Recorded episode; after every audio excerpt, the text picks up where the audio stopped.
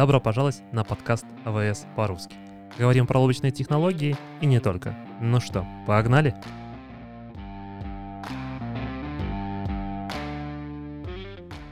Всем привет! Э, начинаем наш очередной подкаст AWS на русском. Сегодня у нас в студии уже не два человека, а аж целых три. Постоянный ведущий Виктор Ведмич, э, developer advocate из офиса в Мюнхене. Всем привет, я Голубев Михаил, Solutions архитект, тоже в Мюнхене, в AWS. Здравствуйте, я Александр Изюмов, э, коллега Михаила. Мы тоже сидим в Мюнхене. Значит, ты не мой коллега. Вот так вот, Саша, да? То есть меня ты за коллегу не считаешь. Хорошо. Офис один, а команд много. Окей. Э, на самом деле мы сегодня собрались для того, чтобы обсудить э, реинвент, который прошел буквально, ну, на момент записи он прошел, получается, чуть больше, чем неделю назад. Записываем... А что такое реинвент? О, кстати, да. Reinvent — это, наверное, одно из самых больших э, конференций, которые проводит самая AWS, ну и в целом, наверное, в мире клаудов это одна из самых больших конференций. Чаще всего AWS готовит какие-то заранее, э, не раскрывать все тайны и все самые крутые анонсы приносит на Reinvent. А, у меня перед э, монитором а, такой списочек, э, сколько всего было зааноншено в течение от этих вот, получается, четырех дней реинвента. Ну, недели, окей, там вся неделя была, но первых четыре дня делали основные анонсы. А, получается почти 100 анонсов. Да, мы не будем сегодня обсуждать абсолютно все. Я думаю, мы попробуем сконцентрироваться на чем-то более интересном, более важном. И у меня первый вопрос, ребят. Что больше всего вам запомнилось, понравилось? Как вы вообще относитесь к реинвенту? Может быть, у вас был опыт э, там, посетить это мероприятие? Или хотели бы вы его посетить? Слушай, ну посетить было бы, конечно, интересно. Мне кажется, знаешь, это такая энергетика, когда столько людей собираются в одном месте. И, конечно, в этом году из-за всех ограничений людей было меньше. Но, тем не менее, то есть я слышал, что там целый Лас-Вегас становится таким городом AWS. То есть ты идешь и здесь обсуждают AWS, в том баре обсуждают AWS. По-моему, это очень классно. Но, к сожалению, я ни разу еще не был, но в онлайне это тоже очень интересно. И я часто ждал keynote э, от э, CEO AWS, э, от Энди Джейси раньше был mm-hmm. наш CEO, и я всегда делал ставки, сколько он в этот раз будет говорить. То есть мне... Три часа. Да-да-да, мне всегда интересно, сколько человек может продержаться на сцене, причем с такой мощной энергетикой, что вот такая подача, рассказывать разные анонсы. В этом году у нас вместо Энди Джесси Эдам, наш новый CEO, но мне тоже сессия очень понравилась, интересный кинот, много, много интересных анонсов было. Ну, там, на самом деле, три дня э, было несколько киноутов. Адам выступал, было по эмейлю, Вернер выступал в конце. В общем, прям было много чего э, нового, интересного. И я предлагаю, наверное, начать с аналитики. Давайте начнем с аналитики. Я, как главный по аналитике, сегодня выделенный, так сказать, эксперт. Мы не будем рассказывать прям все-все, мне кажется, это иначе можно говорить весь оставшийся час. Э, начнем с таких сервисов, которые, наверное, чаще всего используются ну, не только в аналитических пайплайнах, а и в обычных архитектурах. Давайте затронем Kinesis, который вышел э, в режиме on-demand, и Kafka serverless, и которая, кстати, в превью пока что, но скоро, наверное, уже заанонсирует в полном доступе. И поговорим немножко о вот разнице этих сервисов. Для начала напомню, Kinesis — это стриминговый сервис, э, он есть Kinesis Data Streaming, и есть еще видеостриминг. Э, сегодня поговорим о дата-стриминге. По сути, такая очередь, да, очередь, причем в которой сообщения хранятся, вы можете хранить там неделю или какое-то время, и доставать и процессить их, да, и там может быть консюмеров, то есть тех, кто читает, их много. И что же изменилось? Раньше Kinesis, он на самом деле очень популярный сервис, и вот он из списка того, что вот, например, есть еще SSQS, кто помнит, есть еще там набор сервисов других. Kinesis мне вот почему-то импонирует больше всего. Он, наверное, наиболее интегрирован в экосистему AWS, при этом имеет весь необходимый функционал, на мой взгляд. Но вот единственное, наверное, что не хватало или иногда вот у людей хотел чуть улучшить, это как раз механизм э, масштабирования. И вот с введением вот такого режима on-demand — мы решили, можно сказать, и эту такую последнюю сложность, скажем так, да, потому что до этого был механизм шардов, ну, то есть нужно было думать, а сколько мне нужно вот на, на вход подать, какой поток на выход, и как-то это все держать в голове, была возможность это все вскейлить, масштабировать различными политиками, точно, тоже отлично работает, но, как всегда, хочется вообще делать минимально, наверное, да, чтобы сосредоточиться на бизнес-функционале. Поэтому режим on-demand как раз решил эту проблему. То есть Amazon теперь берет на себя необходимость масштабирования происходящего, и вы просто платите за тот факт потребленного трафика на вход и на выход э, по мере, так сказать, того, как у вас приходят клиенты или уходят. А это, Саша, это полностью поменяли сервис? То есть теперь нет старого режима с шардами или можно выбирать? А, можно выбирать. А, есть режимы такой и такой. То есть можно сказать, что старый режим, он такой как бы provision, то есть ты знаешь какую-то capacity, и это влияет, ну, и по цене тоже в каком-то смысле, да, то есть выбирайте, что если у вас такой детерминированный workload, ну, примерно вы понимаете, да, и, например, иногда он нужно взять чуть побольше, тогда вы идете и скелите, да, и, наверное, в среднем, наверное, это будет стоить чуть дешевле. On-demand позволяет э, обрабатывать скачкообразные запросы, когда вы не знаете, когда что придет, или вообще не знаете, да, там, не знаю, новый какой-то ивент на Черную пятницу, кто же его знает, сколько понадобится трафика. А обработать бы хотелось. Поэтому и то, и другое. Выбирайте, что нравится. Это такое еще, э, скажем так, вариативность, которая есть в этом сервисе и среди наших других сервисов. Саша, можешь мне объяснить, что значит шардирование? То есть я должен был заранее подумать, сколько шардов для моих месседжей, которые будут приходить в Kinesis, я должен был uh-huh. Придумывать там типа 5, 10, 20, 30. Это был бы мой механизм скейлинга. У каждого шарда есть свой какой-то capacity лимит по перформансу, то есть там на чтение, на запись. Да, шард, э, ну, такое, наверное, общее понятие, оно часто используется в базах данных, uh-huh. когда, ну, оно такое дженеричное, да, назовем его так, что это Шардами обычно, например, в Redis есть шарды, еще где-то есть шарды. То есть это такие блоки. А, обычно это по шардам это объемы данных, да, по которым, например, вы делите вашу базу. В данном случае вот у Kinesis шард это такой такой кирпичик, это кирпичик, связанный как раз с масштабируемостью, как правильно ты заметил. То есть у него есть у каждого шарда а, пропускная способность, которую он может принять на вход и отдать на выход. На выход обычно, по-моему, в два раза больше, чем на вход, а, там в мегабайтах. И если нужно определенный bandwidth получить, то нужно вот этих кирпичиков, блоков, да, иметь определенное количество. То есть, например, mm-hmm. если он на вход там 10 мегабайт, то, допустим, это 10 кирпичиков, ну и так далее. И ты за счет этого скелишь. Еще один последний вопрос. Вот раньше, например, у меня было 10 шардов, потом я понимаю, что Черная пятница, я хочу сделать из них 20. А Amazon сам как-то решардировал? Или нужно было мне самому как-то запускать перенос данных, там, не знаю, еще что-то, как, какой-то процесс, или как угу. это? А, здесь э, данные двигать не надо, потому что это очередь, э, ну, в общем смысле не нужно двигать. И здесь, скорее, если вы готовились, да, то вы запрашивали, ну, то есть поднимаете вот этот порог э, необходимых количества блоков. То есть вы говорите, я теперь хочу столько-то шардов, и Amazon под капотом просто под, подгонял необходимое количество ресурсов, которым может обеспечить этот поток данных, по сути говоря. А теперь я как бы вообще об этом не думаю. Мне про шарды даже думать не надо. У меня получается он demand, сколько вот я сейчас потребляю там в пропуск... я, я, я так понимаю, мы меряем в пропускной способности. Угу. Да, да, да. Ну это угу. да, в мегабайтах, мегабитах, угу. да, сколько на вход э, приходит ивентов и на выход, да. Да, все верно. Теперь э, просто механика, я уверен, практически как бы, э, ну, то есть мы всех деталей, наверное, не знаем, но я уверен, что механику мы обычно сохраняем, да, просто мы на себя взяли э, вот этот offload э, uh-huh. того, что происходит, и просто делаем это сами, да, то есть у нас большой объем ресурсов по разным клиентам, мы можем это, ну, вот эти блоки масштабировать э, как бы более эффективно, и, и, а, а клиент платит только за то, что использует. Ну, надеюсь, стало понятнее. Uh, ну, мне лично стало понятнее. А вот Kafka, я так понимаю, стала тоже serverless. Uh. Да, э, и Kafka здесь, она как раз именно serverless, да, то есть она прям так и называется Managed Streaming Kafka Serverless. Она сейчас превью, да, повторюсь, э, в режиме предварительного ознакомления. И здесь, как напомню, Kafka, это всем привычная Kafka, да, и в нашем сервисе это вот с Kafka, с Кавкой, э, с которой вы привыкли работать в on-premise environment или в любых других environment, она такая же. То есть у вас есть брокеры, вот эти ноды, которые принимают сообщения, распределяют, там дата ноды вот все остальное, да. И здесь, э, ну, то есть мы его уже, вы использовали как менедж сервис, да, то есть вот эти головные ноды, это скейлил, механику скейлинга предоставлял Amazon, и вам нужно было этим как-то управлять. То есть теперь, опять же, что добавилось, что вот это все, то есть вот вы больше не оперируете пон- понятиями конкретных, конкретного размера брокер-нод, да, то есть вот этих э, голов, которыми, в принципе, оперируют uh-huh. этим всем кластером.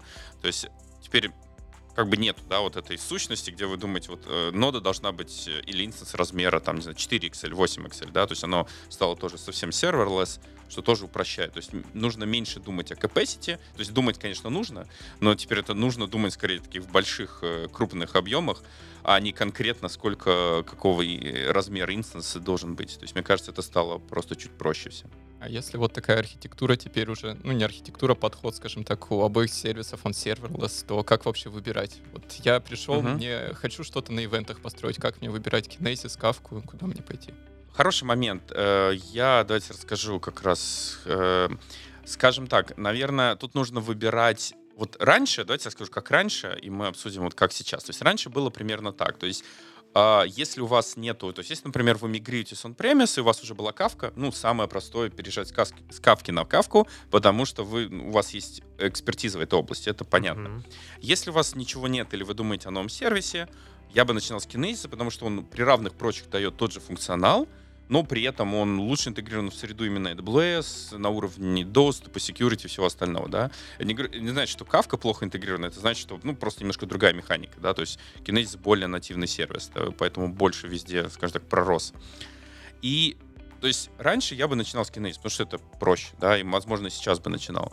Но вот я знаю, что мои коллеги, то есть которые вот из индустрии с большим потоком ивентов, например, гейминг или вот что-то такое, high-perform, где очень много событий пролетает постоянно, я помню, вот был такой момент перехода, что начинаешь с Kinesis а, и вот, например, до какого-то объема ивентов, ну, назовем какую-то магическую цифру, пускай будет 100 тысяч сообщений в секунду, например, да? Uh-huh. Отлично, все, супер. Можно использовать, по сути, Kinesis и Кафку, ну, выбирайте, что удобнее. Чаще всего был Kinesis удобнее. Но вот после вот такого магического числа, уже если смотреть на другие атрибуты, например, на себестоимость, то получалось, что если просто взять кавку определенного там большого размера, то себестоимость на ивент, она получалась чуть лучше. И вот поэтому вот была вот, по сути, вот строишь такой да, график, да, если в голове его представим, вот есть точка перегиба на очень больших количествах ивентах, когда вот просто кавка становится чуть более cost-efficient. Сейчас тут, наверное, ну, сложно судить, да, то есть управлять этим проще, можно пробовать один, можно пробовать другой, и по цене надо просто тоже сравнить, исходя из вот новой политики по цене, скажем так. Закончили, погнали дальше. Uh, в Storage uh, очень много новостей, очень круто, что мы поменяли ну не то, что поменяли, изменили цены в очередной раз, уже, не знаю, там, сотый плюс раз э, изменили цены вниз, в низшую сторону, как бы уменьшили. Э, Миша, расскажи, что, что были за основные анонсы по сториджу? Потому что, на самом деле, я помню, когда мы готовились к стримам, да, там по сториджу прям отдельный был блок, и там просто можно сейчас все 30 минут просто только про сторож рассказывать. Но я думаю, что чуть короче, что такого самого яркого запомнилось по сториджу? А, да, я с тобой согласен. На самом деле, вот сегодня, когда я выбирал про что рассказать, было очень тяжело, потому что все, мне практически все анонсы понравились, и как-то мои заказчики их, их используют.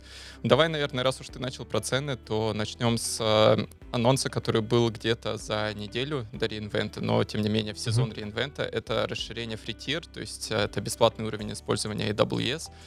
Uh, теперь uh, предоставляется 100 гигабайт дата трансфер аут в интернет и 1 терабайт CloudFront в месяц клиентам навсегда, то есть даже не на 12 месяцев, а вот прям на всю жизнь. Вот, по-моему, это, это очень крутое расширение, особенно если мы строим какие-то небольшие проекты, ну, это получается вообще за трафик даже платить не придется. Да, это мы с, с тобой в первом выпуске рассматривали в целом, как оптимизировать э, свои расходы. А, но в следующем, да, мы будем как раз-таки рас, раскроем о том, что, что, такое CloudFront и как можно вот на базе CloudFront сэкономить денег. И сейчас, ну, 100 гигабайт это прям, ну, это прям много. Это прям... И 100 гигабайт — это прямой дата трансфер аут. Если мы говорим про CloudFront, то это целый 1 терабайт в месяц. А трафик между EC2 и CloudFront, он по умолчанию бесплатный. То есть если использовать CDN, ну тут вообще... Тут прям вообще. В общем, ждите следующий выпуск, там мы расскажем про то, как э, ваш биллинг сократить, э, ну, не в разы, но найти точки, где можно точно сэкономить. А поясните, вот, может, какие-то вот кратко use case, например, вот принципиальная разница CloudFront и Data Transfer Out, то есть в каких use cases вы чаще используете CloudFront и Data Transfer Out? Ну, то есть вот в каких сценариях это будет более, ну, клиент увидит наибольшую выгоду, скажем так? Слушай, на самом деле я рекомендую, наверное, процентов 90 случаях своим заказчикам использовать CloudFront. Его можно использовать в том числе и для динамических запросов, то есть политики кэширования можно настраивать отдельно. Наверное, сценарий, когда я бы сказал, CloudFront не стоит использовать, стоит использовать прямой доступ, это а, нагрузки, которые особенно чувствительны к latency, где даже добавление какого-то даже одного скачка может повлиять. В таких случаях можно использовать Global Accelerator, мне кажется, он немножко лучше подойдет. Есть это какие-то real-time bidding, например, вот всякие такие связанные с рекламой. Кстати, давайте тогда расскажем про Global Accelerator. У меня тоже был такой кейс у клиента. А, чем он отличается от CloudFront? Да? То есть Global Accelerator, он базируется на той же сетевой инфраструктуре, то есть это распределенная point of presence location, то есть вот эти edge location наиболее близко к клиентам. То есть он, по сути, вот это то же самое вид сбоку, да, только единственная разница, что CloudFront, он работает, если вам нужно, клиент запрашивает трафик на уровне CTP или HTTPS, да, а Global Accelerator работает на более низком уровне четвертом, то есть там TCP, UDP и так далее. Вот, то есть как раз там вот high frequency trading или gaming или даже SSH можно вот через Global Accelerator. Поехали дальше. Что еще? Э, storage. Storage. Продолжаем про цены. На самом деле, э, как ты сказал, следующий эпизод мы будем говорить про оптимизацию затрат на хранение данных. Угу. И одна интересная возможность э, — это использование разных классов хранения в S3. То есть не обязательно все данные складывать в один класс, можно их разделять в зависимости от паттерна доступа к этим данным. И что мы анонсировали на reInvent? Во-первых, мы снизили цену, дост... цену хранения в нескольких классах. Но важный момент снизили не во всех регионах. Я думаю, мы в эпизоде ссылочку приложим uh-huh. на, на пост, где, где регионы указаны, и все смогут посмотреть, э, коснется ли изменения цены вас. А при этом ничего делать не нужно. То есть 1 декабря цены раз автоматически снижаются во всех указанных регионах. Кроме того, что мы сделали, мы снизили цену на Glacier. То есть э, данные можно хранить не только в S3, данные, которые нам необходимы постоянно, но и архивные данные, которые, ну, в принципе, требуются редко, не знаю, раз в год, например. И для них мы снизили цену во всех регионах и добавили еще один новый класс для данных, которые, например, требуются раз в квартал. То есть сейчас у нас есть такой полный градиент от данных, которые супер горячие, которые нам требуются постоянно, до данных, которые требуются, ну не знаю, раз в 10 лет, например. И можно, можно выбрать то, что подходит наилучшим образом. И новый класс хранения называется Glacier Instant Access. И вот это что-то среднее между нашим стандартным архивным классом хранения Glacier и э, теплыми классами. Майк, а детали, что такое Glacier, э, вы будете в следующем подкасте или сейчас э, расскажете? Ну, мы на самом деле там будем в деталях рассказывать okay. про, да, как раз таки уровни, да, uh-huh. какие типы сториджа бывают, поэтому как говорится, подписывайтесь, ставьте лайки, и в следующем эпизоде ждите, будем рассказывать, как, как можно, да, и не забывайте на колокольчик нажать, а, будем рассказывать, как можно сэкономить, в том числе и на сторидже. Окей, okay, и я хотел еще про один анонс рассказать. Как мы с тобой, как мы с вами говорили, анонсов очень много, но один, который мне особенно понравился, у меня сегодня почему-то все три анонса связаны с ценой. Ну, я не знаю, это, наверное, моя любимая Ты, наверное, фанат себесто... как-то снижения себестоимости использования. Да, что, что-то во мне играет. Смотрю вот всегда на бил, и хочется, хочется всегда найти возможность оптимизировать. И а, такая новая возможность называется EBS Snapshot Archive. А, то есть раньше как было? Раньше для снапшотов был только один класс хранения. То есть у нас есть диск у нашей виртуальной машины, мы создаем его снапшот, и вот он хранится, мы за него деньги платим. Теперь появился дополнительный класс хранения, вот подобно тому, что есть в S3, когда снапшоты можно хранить, которые снапшоты, когда они не часто требуются нам. Ну, то есть, например, мы забэкапили нашу виртуальную машину, ну и мы надеемся, что в целом нам не придется ее ресторить из снапшота. В таком случае можно использовать архивный класс хранения. Он стоит э, несколько раз дешевле. Опять же, имеет смысл смотреть на цену для региона, где э, вы используете вашу виртуальную машину. Но вот то, что я смотрел, цена уже сравнима с ценой S3. И вот это прям очень интересный сценарий. То есть, э, если кто-то не использовал снапшоты, потому что они стоили дороже, чем просто данные реплицировать в S3, то стоит теперь посмотреть на такую автоматическую функциональность и не строить какие-то свои решения, а использовать автоматические снапшоты. И самое интересное, я посчитал цену, опять же, рекомендую пересчитывать, рекомендую смотреть для вашего конкретного сценария, но вот этот архивный класс используется для снапшотов, которые хранятся минимум 90 дней. И я посчитал, ну вот, по-моему, в 100% случаев стоит им пользоваться, если снапшоты 90 дней хранятся. Потому что если взять цену на рестор снапшота и цену на хранение, то она уже за месяц отбивается, если снапшот не ресторится, там, скажем, несколько раз в месяц. Поэтому ну, сто, стоит определенно посмотреть. И даже если у вас уже настроены снапшоты, возможно, стоит использовать новый класс, чтобы немного сэкономить. А из твоего опыта, как часто э, люди хранят снапшоты? Ну, то есть насколько это будет востребовано? Я думаю, это очень востребовано. У многих организаций есть э, политики disaster recovery, то есть это могут быть и какие-то, естественно, теплые среды, которые постоянно запущены и потом вырастают, но все-таки большинство используют такой достаточно стандартный подход, подход backup restore, когда мы создаем снапшот диска, и если что-то пошло не так, мы его ресторим. И для такого подхода, мне кажется, очень хорошо подойдет новый класс хранения. Просто есть другие сценарии использования снапшотов, где это может не подойти. То есть, например, когда мы из снапшотов создаем много одинаковых виртуалок, то есть uh-huh. по каким-то причинам не хотим образы, например, использовать. Вот тогда это будет не очень выгодно по цене. А если говорить именно вот стандартный Disaster recovery. Disaster uh-huh. recovery, да. То... На всякий случай напомню, не, не только делайте бэкапы, но и иногда проводите стресс-тест восстановления из этих бэкапов. Компьют мне кажется, в компьюте больше всего было новостей. Ну, хотя нет, возможно, в ML было больше всего новостей. А, а мы по количеству или почему меряем? Ну, лично я больше впечатлен по, в целом по своему, как сказать, excited, да, я впечатлен ARM, развитием ARM, и то, что вышел Гравитон 3, а, то, что появились EC2 э, инстансы на M1. Я помню, когда я поменял свой, вот как сейчас вот у Миши стоит э, вот такой, такая шестнашка, да, MacBook. Я поменял себе на Mac Mini, и это был мой первый комп, который делал быстрее, чем я мог себе в голове представить. Ну, то есть он настолько быстрый, что я уже начал осознавать, что, что да, я уже становлюсь... Либо я становлюсь старее, либо производительность этого ресурса становится настолько быстро, что только успевай придумать, что ты хочешь. Хочешь поставить это, хочешь скомпилировать это, оно просто мгновенно происходит. Мне кажется, это прям очень круто. И RM это прям Тут еще минутка самой рекламы. В прошлом эпизоде обсуждали да, RM. Да. Вот, к сожалению, тогда мы еще не знали про Graviton 3, вот появились Graviton 3, и когда я посмотрел на графики, э, спек сравнения э, Performance Benchmark для mm-hmm. CPU называется спек 2017 года, мы версию используем, ну там цифры просто, я не знаю, они меня удивляют. Мы, по-моему, в прошлый раз говорили, что когда только вышли, втор, вышло второе поколение гравитонов, меня очень испугала, скажем так, цифра, которая была приведена в анонсе, что она была очень высокая. И вот как раз мы с Сашей тогда не поверили и начали тестировать сами, что действительно ли такая цифра получается. И цифра получилась, даже лучше получилась цифра. И вот с новой цифрой, по-моему, если я правильно помню, получилось в 1,6 раза выше в с CSXG. То есть 25% было стандартное, а вот если смотреть именно спек, ну, мы говорим про сравнение, ну, то есть это, соотношение цена-производительность. То есть может где-то быть лучше по цене, где-то по производительности, но суммарно вот там э, вот гравитоны вторые были, по-моему, до 30% там на разных тестированиях. А сейчас мы, получается, третий гравитоны еще выше уже мы сравним не с чем-то, а уже с, со вторыми гравитонами, которые и так да, были да, довольно да. То есть это классные. сравнение даже не с Intel. Вот я сейчас открыл перед собой график, и я вижу, что сравнение на спек с целыми числами примерно где-то на 25% выше производительность. Это вот даже не price performance, это производительность. Uh-huh. А на операциях с плавающей точкой, ну вот, ну 60% конечно нет, но вот где-то между 50 и 60% повышения.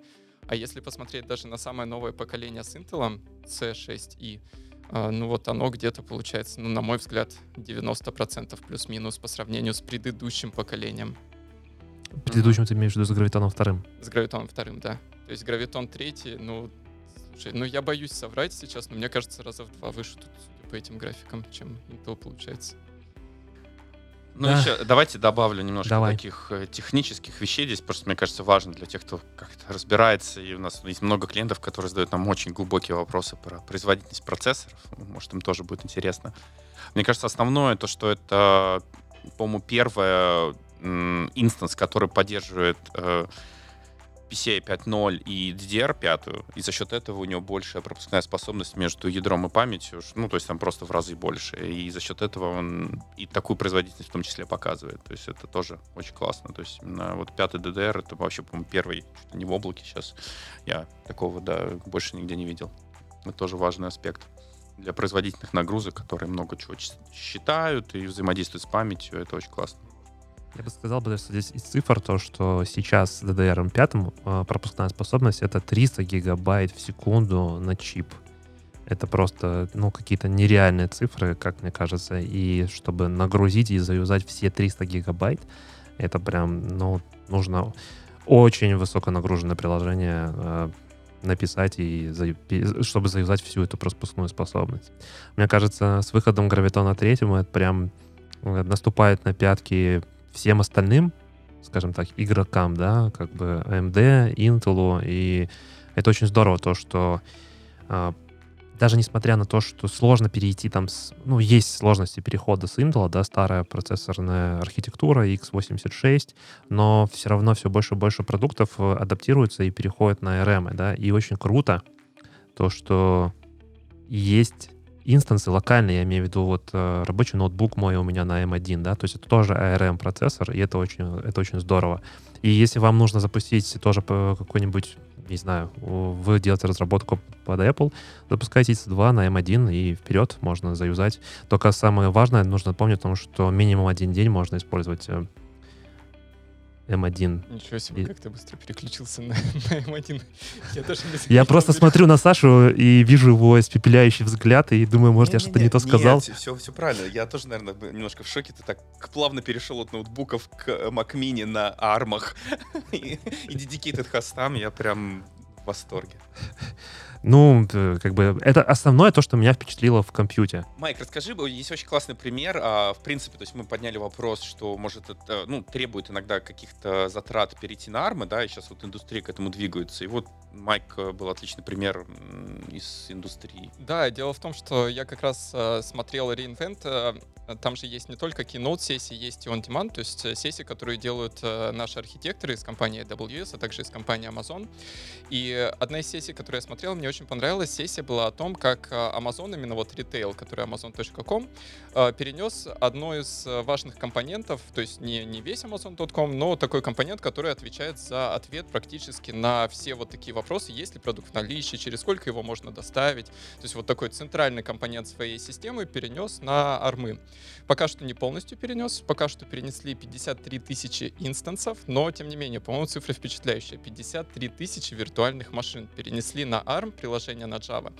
И э, коллега рассказывал как раз о том, с чем столкнулись в реальной жизни. И если у вас как раз стоит такая задача, переход с x86 на ARM, то я очень рекомендую посмотреть эту сессию. Она уже доступна on demand на сайте reInvent. И как раз там говорится, например, вот о таких задачах, как э, что делать с библиотекой библиотеками, если ваша библиотека не поддерживает ARM, то есть какие пути решения есть.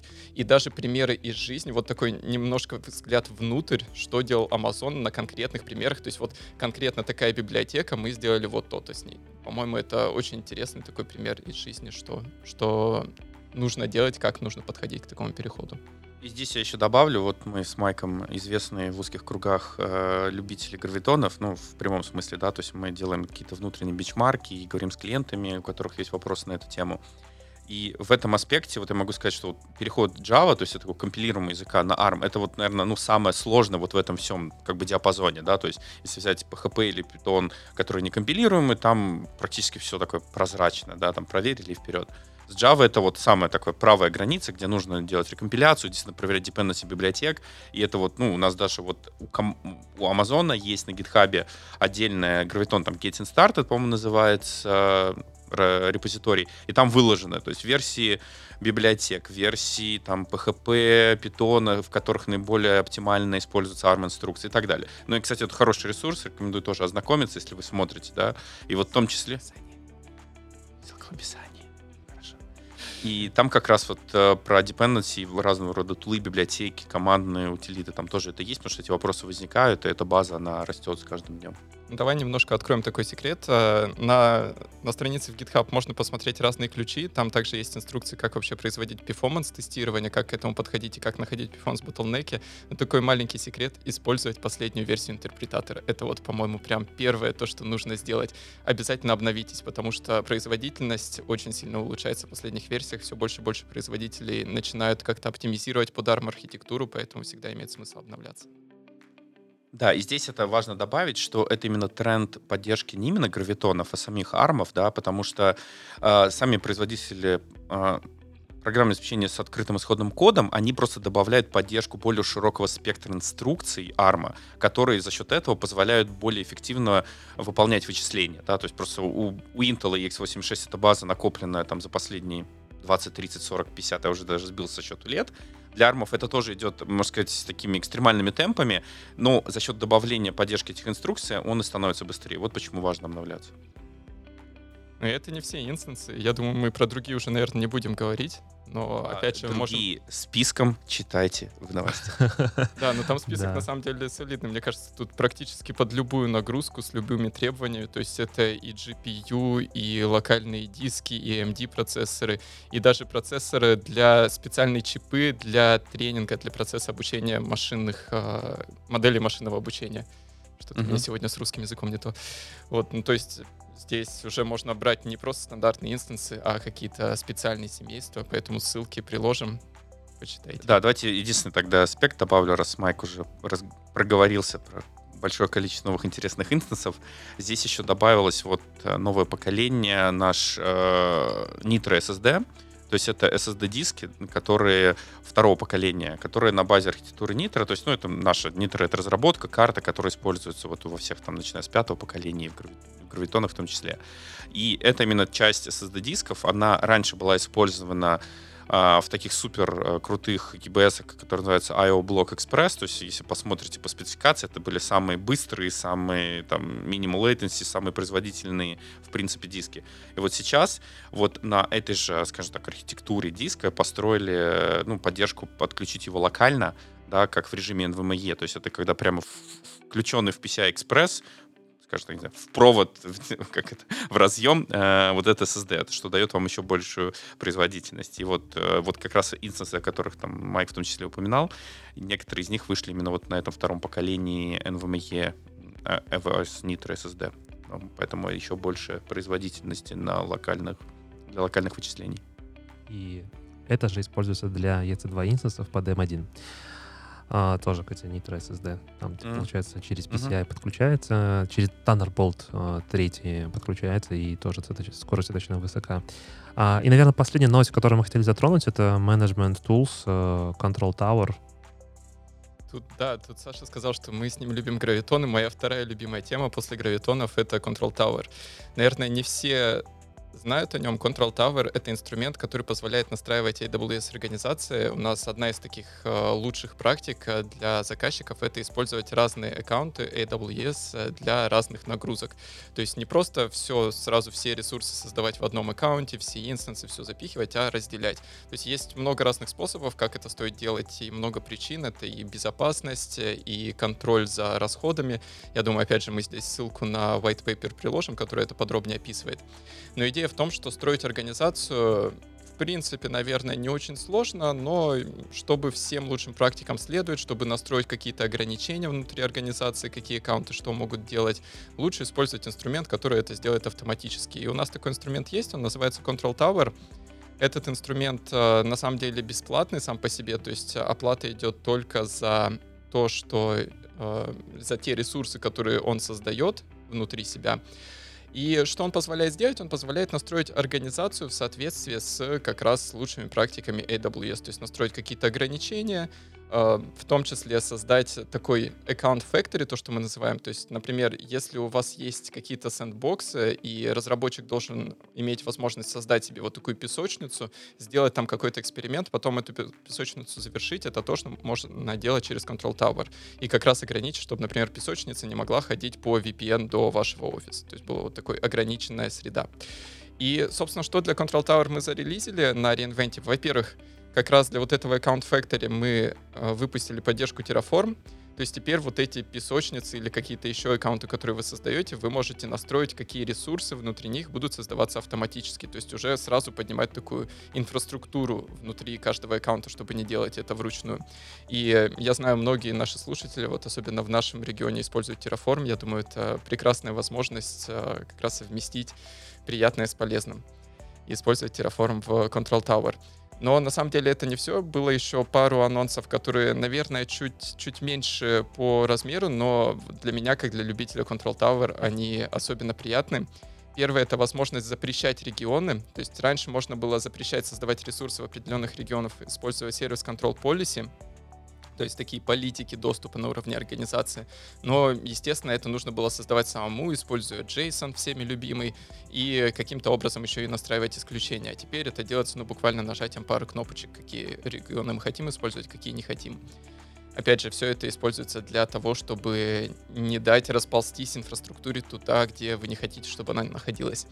И второе — это поддержка вложенных organization юнитов, то есть, ну, organization юнит в организации представляет из себя такое дерево, когда у нас есть директории, внутри директории есть поддиректории, и уже в них есть аккаунты в виде таких листьев в этом дереве.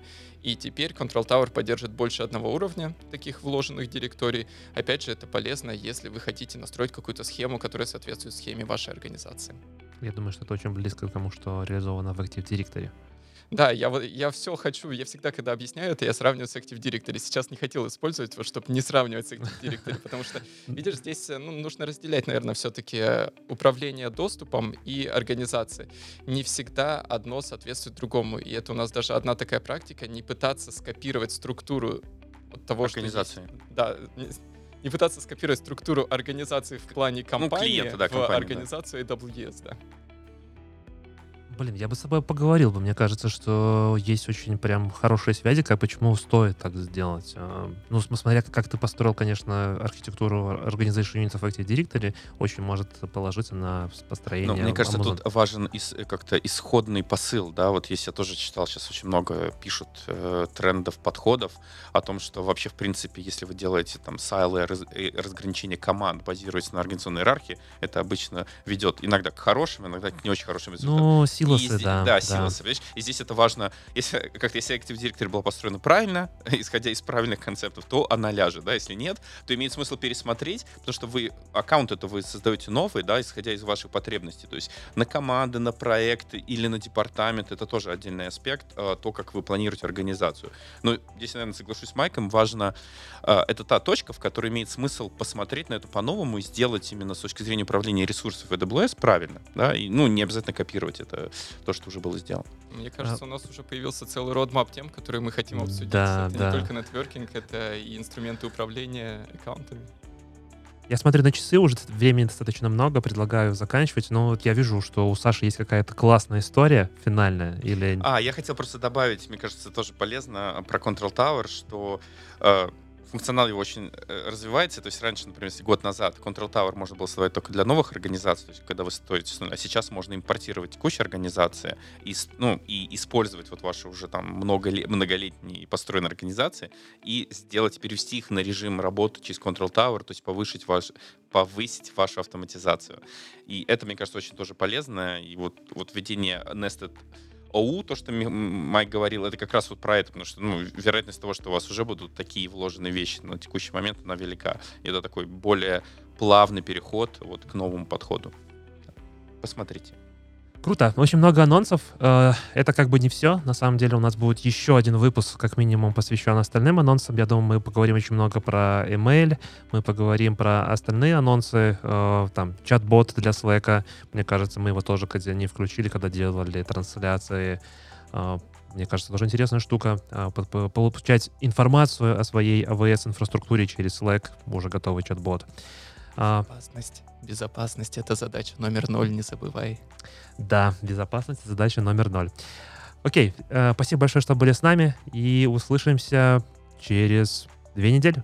Всем пока. Пока-пока.